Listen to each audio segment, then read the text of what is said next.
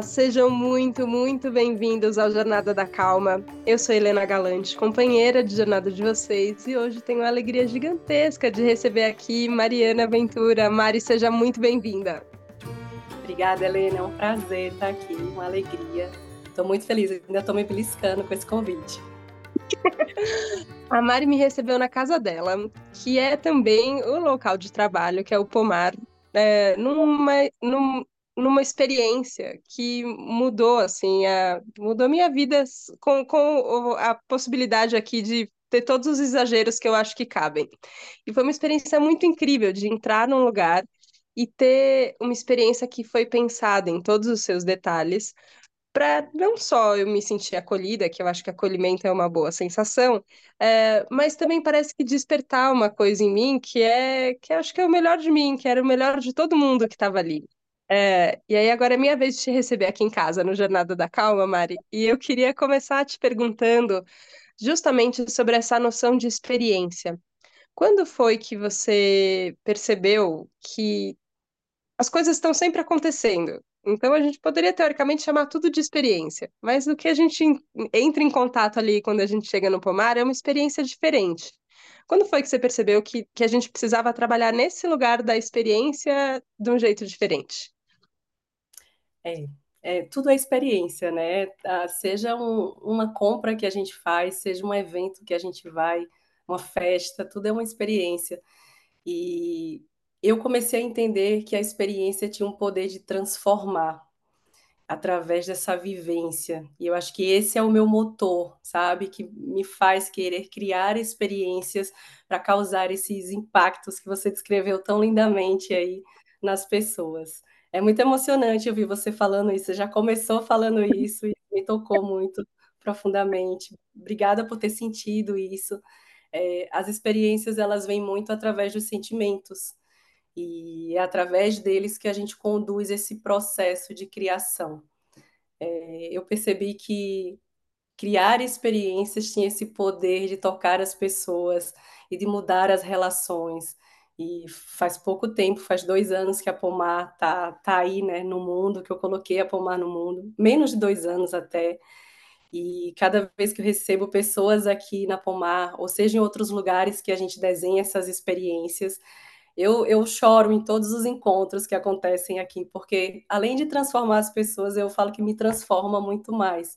Então, essa percepção de transformação é, eu acho que é, é, foi o principal, sabe? Foi, foi o que despertou essa vontade.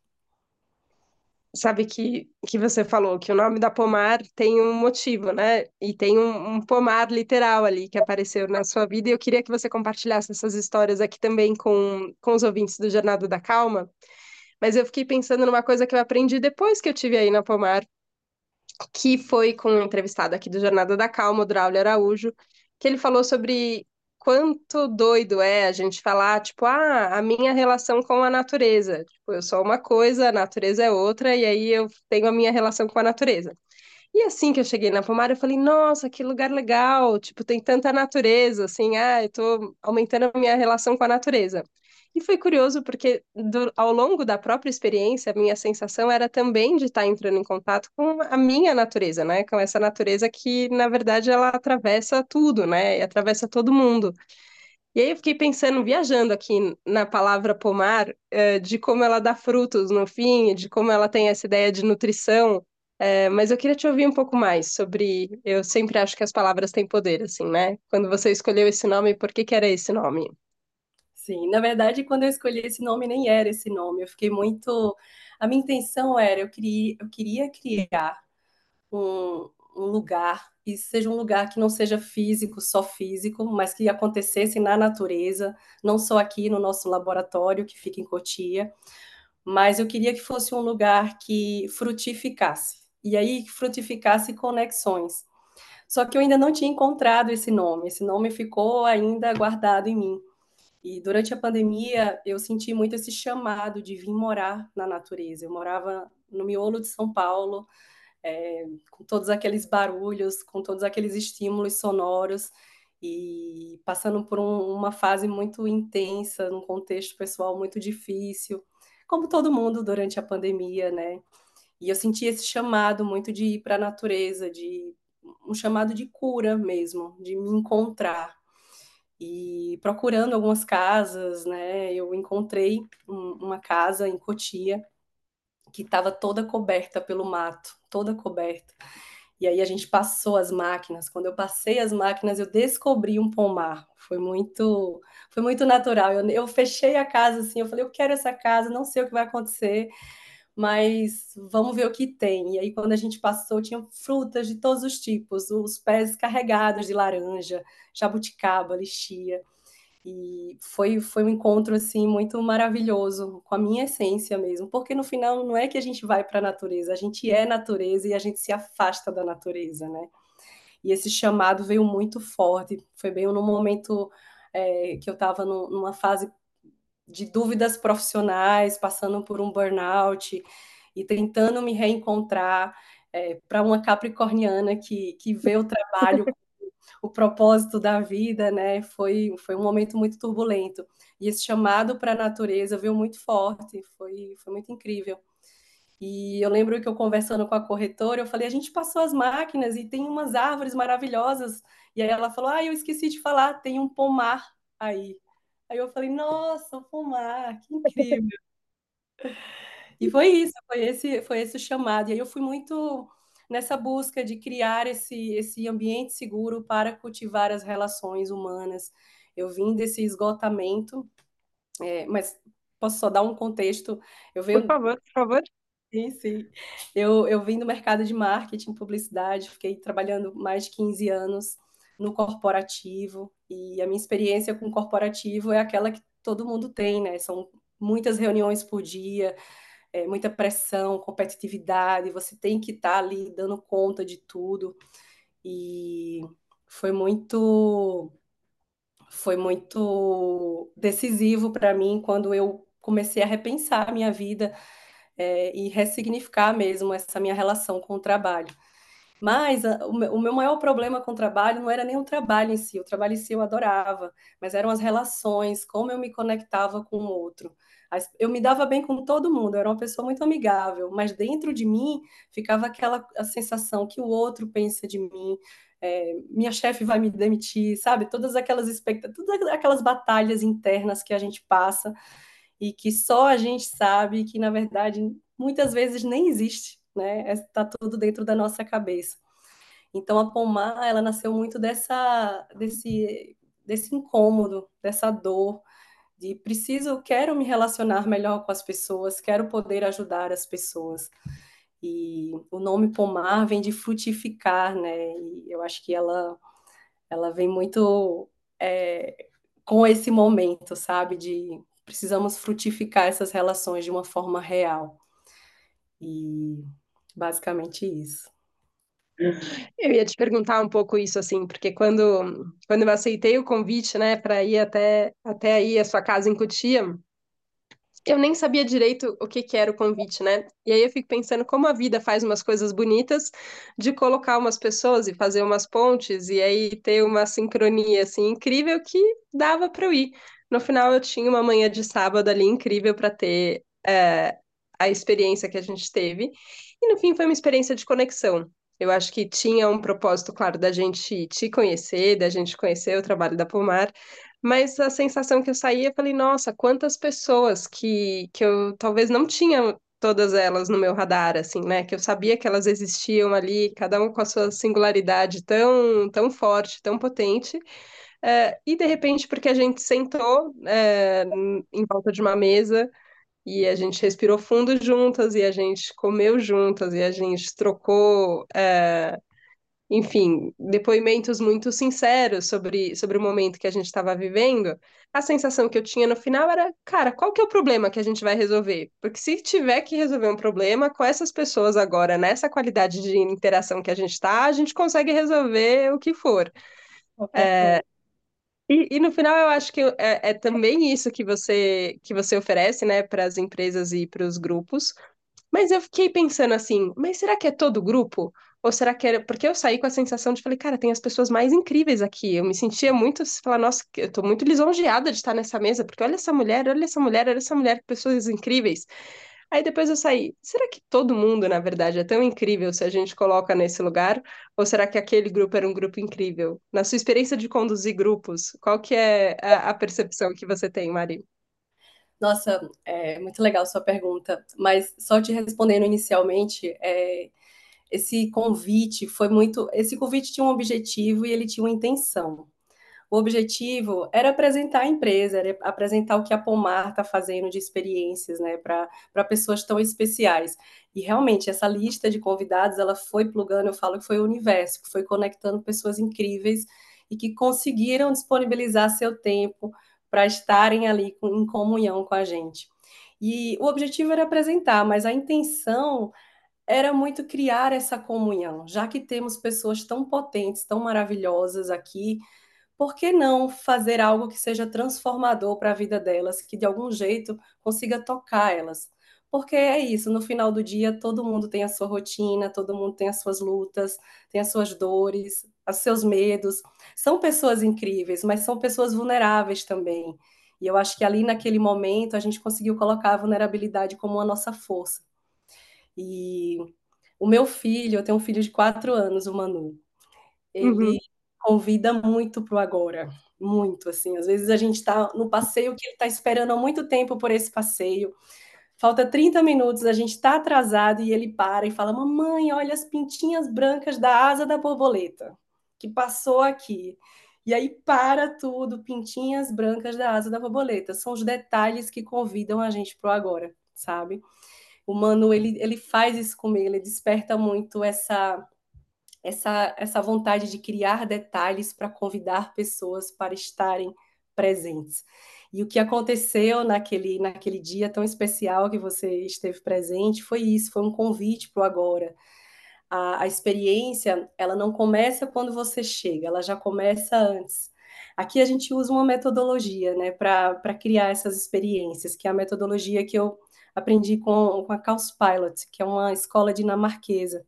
Eu fui no ano passado para lá, é, fiz um pit stop na Dinamarca e fiquei apaixonada pela metodologia deles, porque eles conduzem é, cinco etapas da criação de experiências e o fio condutor são os sentimentos. O que eu quero que essas pessoas sintam durante essas etapas. Então, a primeira etapa é o excitement, então é o antes, né? Aquilo, toda aquela expectativa de antes. Seja um e-mail que você recebe, seja uma mensagem calorosa, que já gera aquele quentinho no coração, né? Quando eu recebo as equipes aqui, a gente faz as pílulas de escuta. São pílulas de escuta, 15 minutos online, antes das pessoas virem para cá, uns três, quatro dias antes, com a psicanalista Paloma Rufo, que é daqui do nosso time de experiências. Então, ela escuta essa, essas pessoas muito para sentir a temperatura, para ir entendendo como que tá os sentimentos das pessoas. E aí eu sinto que quando a gente faz esse antes, elas já chegam aqui com a água quentinha, sabe? Elas já chegam com o coração aberto. E eu sinto que foi muito isso que a gente fez nesse nosso encontro. A gente fez o antes, e aí com esses detalhes das pintinhas brancas da borboleta, né, que tinha em cada coisinha que, que, que foi é, proporcionado para vocês. Foi um convite para vocês se sentirem à vontade, para deixar o crachá do lado. É, quando, a gente, quando eu pensei em sentimentos para criar aquela mesa, os sentimentos era muito comunhão. Eu quero que a gente possa se conectar através da nossa singularidade. A gente falou sobre força, sobre estrelas, sobre singularidade, porque é isso, é o melhor que a gente tem para oferecer para o sistema, né? Mas eu, eu, eu percebi que naquele momento, quando a gente se conectou mesmo, foi quando a gente esteve mais presente. Então, a gente teve mais escuta do que fala, foi muito bonito. Cada pessoa foi lá e falou suas vulnerabilidades e falou coisas que estavam ali apertadas e se sentiram confortáveis para colocar ali na mesa. Então, quando a gente começou o encontro e, e, as pessoas começaram a se entregar, eu entendi, nossa, atingimos o KPI de sucesso. As pessoas estão realmente aqui, estão presentes, né? E recebendo grupos é, é muito interessante, porque eles chegam super Apesar da gente fazer as pílulas de escuta e já fazer o aquecimento, mas a maioria vem da Faria Lima, né? Então vem todo mundo naquele trânsito, todo mundo num call, e sempre aquela que horas que a gente vai embora. e, e eu recebo todo mundo com muito silêncio, assim, eu, eu procuro fazer com que as coisas aconteçam sem fricção. A Pomar, ela tem essa coisa de a experiência, ela acontece, ela não é acontecida, ela não é forçada. As coisas vão acontecendo e as pessoas são protagonistas desse, desse ritual que a gente cria, né? Então, algumas equipes vêm apreensivas, e, e, aí a gente já coloca eles no gramado, tem a, a educadora física que a Isis que coloca todo mundo para respirar consciente, para aterrissar e toma um café da manhã delicioso, colorido, orgânico. E aí a gente começa as nossas atividades de conexão, de autoolhar. E, é muito impressionante como um dia, um dia faz com que as pessoas já soltem suas amarras, deixem os escudos de lado, deixem o crachá também. E eu fico, eu fico bem no backstage, assim, eu fico. Porque a gente tem várias pessoas que trabalham com a gente. Eu conduzo essa criação das experiências com, com o time da Pomar, mas eu gosto de ficar observando, eu fico ali sempre olhando um choro, um abraço, às vezes eu vejo pedidos de desculpas. Ai, desculpa, eu fui rigorosa com você ontem, fui grosseira, desculpa. E isso é o que faz valer a pena, né? Então, quando eu vejo essas equipes entrando aqui eu falo que a pomar ela não promete cura, mas a gente promete emoções positivas. E aí quando você proporciona essas emoções positivas para as pessoas, elas confiam mais umas nas outras, né? É basicamente isso. Nossa, isso é. E eu acho muito legal quando a gente acaba construindo um sistema que ele é complexo, né? Assim, tem uma estratégia, um plano, um pensado e todos os detalhes, mas no fim junta com é isso, com o olhar do Manu ali, de criança, de falar, ó, vamos, vamos convidar para o que está acontecendo exatamente agora, assim, ó, passou uma borboleta aqui agora e essa borboleta tem pintinha branca, a outra pode ter outra pintinha, pode não passar borboleta, pode ter outra coisa, mas tem um, é, uma possibilidade que está acontecendo aqui agora e, e eu fiquei com uma, uma, outra, um outro trecho da, da sua frase também muito forte, que é não é forçar as coisas a acontecerem, né? É dar espaço para que elas aconteçam. E a sensação que eu tenho, é, e aí acho que talvez conecte um pouco com a calma, é que a gente tem dado pouco espaço para as coisas acontecerem. Porque tem um ritmo que não é isso assim, ó, no ritmo da Faria Lima a gente nem vê borboleta, entendeu? Não tem nada. E existe também na Faria Lima borboletas passando e sei lá, tatu-bolas e formiguinhas e qualquer coisa assim. Isso existe ali também, mas a gente não dá tempo, não dá espaço para essas coisas acontecerem. É, você sente que esse espaço ele é, ele começa interno, Mari? Você teve que achar esse espaço primeiro em você para depois poder oferecer mais espaço para os outros? Como é que foi? Com certeza. Eu, eu acredito que o bem-estar ele vem de dentro para fora. Porém, eu acho que o nosso bem-estar ele é estimulado externamente. Então, é muito complexo a gente falar de bem-estar só. Ah, para um momento, respira e vai dar tudo certo, né? a gente está no Brasil, a gente tem um contexto social que é muito complexo. Imagina para uma mãe solo de três filhos, pegando um ônibus lotado, como que a gente fala de bem-estar para essa mulher, né? Como que a gente fala, encontre a sua calma. Então, eu acho que a experiência ela vem muito com esse objetivo de criar esse entorno para que a gente consiga despertar essa calma. E sim, a pomar, ela vem muito da minha, do meu processo de transformação, de encontro com essa calma, né? É, a minha avó, ela faleceu esse ano, ela tinha 99 anos, e semana que vem ela faria 100 anos se ela estivesse viva. Eu sou neta de Dona Voleide. E ela foi a minha base da calma, ela é a minha maior referência para o futuro. Ela falava sempre: minha filha, Deus provê, Deus proverá, fica tranquila que vai dar tudo certo. Então eu sempre tive essa referência de calma. E eu lembro que nos momentos mais intensos da minha vida eu parava e eu pensava na minha avó. Então é muito é muito interessante que a minha avó ela tem essa referência da calma para o futuro e o Manu me traz para olhar para os detalhes do presente e poder trazer a minha calma do agora, sabe? Então, uhum. é, é, esse processo, assim, que não é simples, porque a gente está bombardeado de estímulos, né? Mas sim, a nossa calma, ela tem que vir de dentro para fora, né? Então, é um processo muito singular, é um processo muito nosso. E é o que eu tento fazer aqui na Pomar. Eu, eu vou me transformando e a Pomar vai se transformando também. Então, muitas vezes eu estou focada nas experiências das equipes, mas aí eu comecei a estudar ética amorosa e regeneração com a Lua Couto, e aí eu já entrei num caminho que, peraí, a Pomar agora vai se transformar de uma forma mais profunda, porque eu quero que as pessoas passem por essa, recebam essa mensagem. Então é todo um processo, né? Encontrar a nossa calma é, é um processo. Você sente que é um processo também que inclui fazer as pazes com o passado também? A gente fala muito, né? E acho que a gente já falou algumas vezes aqui no Jornada da Calma, e eu acho que a gente tem que falar mesmo sobre essa história do crachá e da gente ser o cargo que a gente ocupa.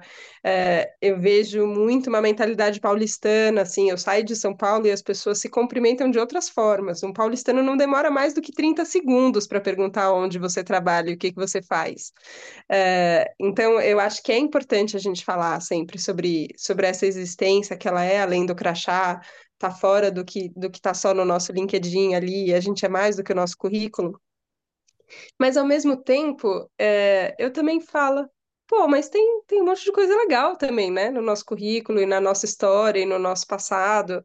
É, e até, até a ferramenta da astrologia, que, que entrou ali na, na experiência também com, com o Lê Venera, é, eu sinto que também fala de alguma coisa de, sei lá, de quando eu cheguei na Terra, assim, né? De quando eu nasci. Então tem uma coisa que ela é passada também. É, e parece, e eu sinto isso às vezes, que eu mais brigo com o meu passado do que, do que, do que consigo integrar ele, assim. E quando você falou, você falou sobre a sua avó que que te traz essa, essa visão sempre de uma confiança no futuro, né? Um, um, esperançar ali de que as coisas vão ficar boas, do seu filho do Manu que traz o presente, mas como é que, como é que você deu um jeito nesse nó do passado, se é que era um nó para você? Mas eu sinto que, que para mim, acho que para muita gente acaba sendo, né? Sempre é, né? Porque a gente carrega os nossos traumas e as nossas vivências.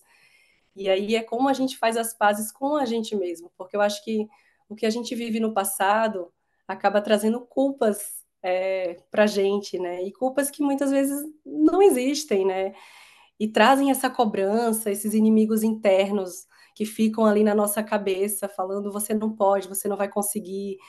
É, é um processo também, é, to, é, é muito complexo, mas eu acho que quando a gente primeiro se abre para entender que as coisas que aconteceram no passado ficaram no passado, e graças ao passado eu sou o que eu sou hoje, eu acho que a gente consegue encarar a vida de uma forma mais positiva, né? Então, e muita terapia também, né? É, a gente tem que estar tá sempre na análise para para fazer esse olhar. A gente aqui na Pomar, quando eu crio as experiências, é, eu junto algumas metodologias, e mas a gente tem três etapas. Então, primeiro a gente fala de auto-olhar. Primeiro a gente olha para dentro, seja através da astrologia, seja através da psicanálise, ou até da palhaçaria, da improvisação teatral. E aí depois a gente vai para a conexão. E aí a conexão é eu me conheci, olhei um pouco para mim, entendi, e agora estou apto a me conectar com o outro. E aí depois a gente vai para uma construção coletiva. Então, ou a gente vai para cerâmica para entender que o equilíbrio dos quatro elementos é importante para a gente fazer aquele produto que a gente tanto quer, ou vai para constru... vai para plantação. Então, aqui as equipes tem uma experiência que chama o tempo das coisas. É, as, as, as, equipes plantam, então eu convido elas a plantarem o jardim da equipe. E muito relacionando o tempo das coisas. Você precisa primeiro semear, e aí você precisa regar, cultivar, colocar boas energias para que aquela planta nasça. E as relações é, é, é, é isso, né? Então, as coisas não acontecem de uma hora para outra. A gente precisa primeiro se conhecer para se conectar e para construir juntos. Eu acredito muito nisso. É demais essa experiência, né, de plantar, porque você sai dela sem ver a planta nascer, né? Assim, no dia não é instantâneo, você colocou uma semente na terra e tem uma dedicação ali, né? Uma construção que é, eu já era adulta a primeira vez que eu fiz a experiência de novo de plantar feijãozinho no algodão, sabe? É, e é uma coisa que nasce muito rápido, né? Não é um, não, não, não demanda muito da nossa paciência, tá tudo bem ali. Você logo vê é, o movimento acontecendo, né? Mas ainda assim tem o tempo, né? Tem o tempo e essa noção do que a gente precisa precisa irrigar, né? Precisa nutrir, precisa precisa cuidar. É, quando, quando a gente pensa nos nossos relacionamentos coletivos, assim, eu acho que dentro das empresas isso é só um dos formatos, né, em que a gente é, percebe os sinais de que as coisas estão desgastadas, né? Assim, o burnout é, é, é, um dos sintomas que a gente tem hoje sociais, mas acho que a gente tem uma dificuldade de, de comunicação coletiva mesmo, assim, né? O que que você sente dentro desse, desse lugar, talvez da ética amorosa, ou, do, ou desse, desse lugar criativo é, que, que ele está ligado com a regeneração também? Quais são as qualidades que você sente que a gente precisa plantar, Mari, para poder conviver coletivamente de um jeito mais harmônico? Legal. Eu, eu acho que, primeiro, o que acontece hoje em dia com as empresas é as empresas elas criam um ambiente de alta performance. E aí esse ambiente de alta performance gera uma competitividade muito grande. E as pessoas começam a se enxergar como competidores e não como pessoas que vão somar para fazer aquele trabalho acontecer da melhor forma. E aí, é... nossa, me perdi um pouco na pergunta, desculpa. Fica tranquila, é que a ideia, talvez a, a, pergunta seja um pouco ampla, assim, mas dentro, acho que dentro das empresas, mas não só dentro das empresas fora, o que que a gente precisa cultivar, assim, sabe? Quais são esses, esses sentimentos amorosos ou dentro dessa nova perspectiva ética que a gente precisa, que às vezes eu acho que nomear ajuda, não que fazer uma lista e aí a gente vai colocar como, como performance agora é isso que a gente tem que fazer, mas acho que nomear ajuda, né? Super, eu dei um contexto muito de como as pessoas estão hoje, porque elas são colocadas nessa posição onde elas não, elas são impedidas de ter generosidade, de ter empatia. Então eu acho que é, é muito sobre isso.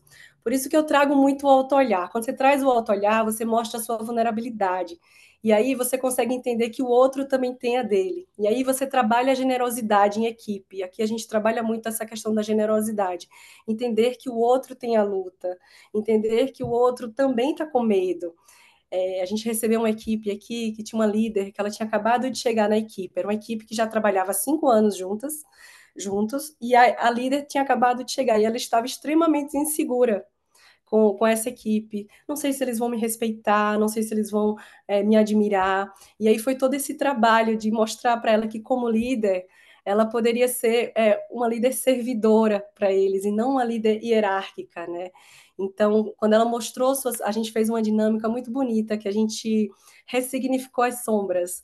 Então, a gente dignificou as sombras de cada pessoa. Cada pessoa falou do defeito, do seu próprio defeito, e o outro foi lá e dignificou esse defeito. Então, ai, a Mari é muito esquecida, eu sou Mariana, eu sou muito esquecida, perco prazo às vezes. E aí o meu colega foi lá e falou: não, a Mari é muito esquecida, mas ela não, se alguém faz mal a ela, ela nem lembra, ela acorda sem inimigos, good vibes, então é perfeito para nossa equipe. Vamos lá, o dia começou.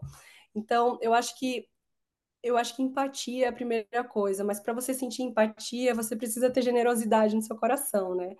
Então, encarar um ser humano como se você estivesse se olhando no espelho, eu acho que pode ser o primeiro passo, porque aí você entende que esse ser humano também tem esses sentimentos como você. Nossa, se a gente conseguir cultivar esse olhar para olhar todo mundo, né? É, e não é é isso, assim, né? Não, não é não vendo também o que, o que as pessoas é, às vezes trazem para um grupo, porque às vezes é complicado, né? Às vezes é isso, assim, às vezes é, eu sou desorganizada. E aí a minha desorganização pode, pode comprometer assim o, o trabalho de todo mundo. E talvez eu vou ter que eu pensar ali em técnicas, ou o grupo também pode ajudar a compor ali. E eu acho que socialmente igual, né? Não é, acho que a gente ter esse olhar é, de sensações positivas, né? Não, não tira da gente ver o que também de complicado às vezes a gente traz, mas é desse lugar generoso que no fim todo mundo, né? Tem tem a sua dificuldade, mas tem o seu, é, o seu ponto, o seu ponto forte ali também, né? Não tinha nenhum, nenhum mapa, né? É, nenhuma visão sobre nenhuma pessoa que não tinha uma qualidade. Todo mundo tem, né? Eu acho que às vezes a gente só fica com ela mais encoberta. Mas é muito bom quando a gente consegue é, entrar num lugar em que isso é trazido à tona, assim, sabe? É, te traz uma vivacidade quando o outro demonstra, acaba que abre espaço para todo mundo. Na nossa mesa mesmo, por exemplo, não sei se você lembra, a primeira pessoa que começou a falar, ela já se emocionou muito. E aí ela foi, foi no, no, no, sentido bom, foi contaminando as outras pessoas a se abrirem e a mostrar suas emoções. E é uma coisa que eu percebo muito aqui, principalmente a liderança. Quando o líder vem e ele se coloca aberto a mostrar suas emoções, a equipe relaxa de um jeito que, que eles conseguem realmente se integrar. E é muito real, é muito bonito esse encontro. Vendo, é uma defesa das emocionadas, Mari, para ninguém falar mal da gente, porque no final é isso, é no caminho da emoção que. claro, eu sou muito emocionada, eu não escondo. Quando eu gosto, eu gosto, eu falo mesmo. Ai, Mari, que delícia conversar com você, te receber aqui no Jornada. É, eu, eu só posso desejar que dê muitos frutos a Pomar, assim, que, que muitas pessoas possam ser tocadas, assim, por essa, por essa experiência, é, por essa qualidade de sentimento e de intenção que, que você coloca. É, e que a gente possa aproveitar e fazer isso sempre, né, nas nossas relações, nos nossos dias, é, no, nos rituais diários que a gente, que a gente se coloca que a gente possa também ter, ter a vontade de experimentar esse acolhimento, essa, essa animação, essa esperança de, ok, tudo vai ser provido. A gente dá espaço para acontecer aqui, tudo vai ser provido. Que delícia conversar com você, Mário. Eu quero conversar muito mais vezes. Eu também, Helena, muito obrigada. Foi maravilhoso esse papo. É, eu acho que as experiências, elas elas vêm muito para transformar e, e, é esse o, papel da Pomar. Como a gente consegue criar essas experiências que, que através desses sentimentos possam trazer algum impacto para as pessoas. Então agradeço demais essa oportunidade, foi um prazer falar com você. Ah, obrigada, obrigada Mari. E obrigada a você que nos ouviu hoje aqui no Jornada da Calma. Espero que seu jardim tenha ficado muito mais florido, que tenha dado muitos frutos, assim, é suculentos, bem gostosos e deliciosos. Obrigada por ter participado dessa conversa, obrigada pela abertura, obrigada pela confiança. E a gente se vê na próxima segunda, na próxima Jornada da Calma. Um beijo, tchau, tchau.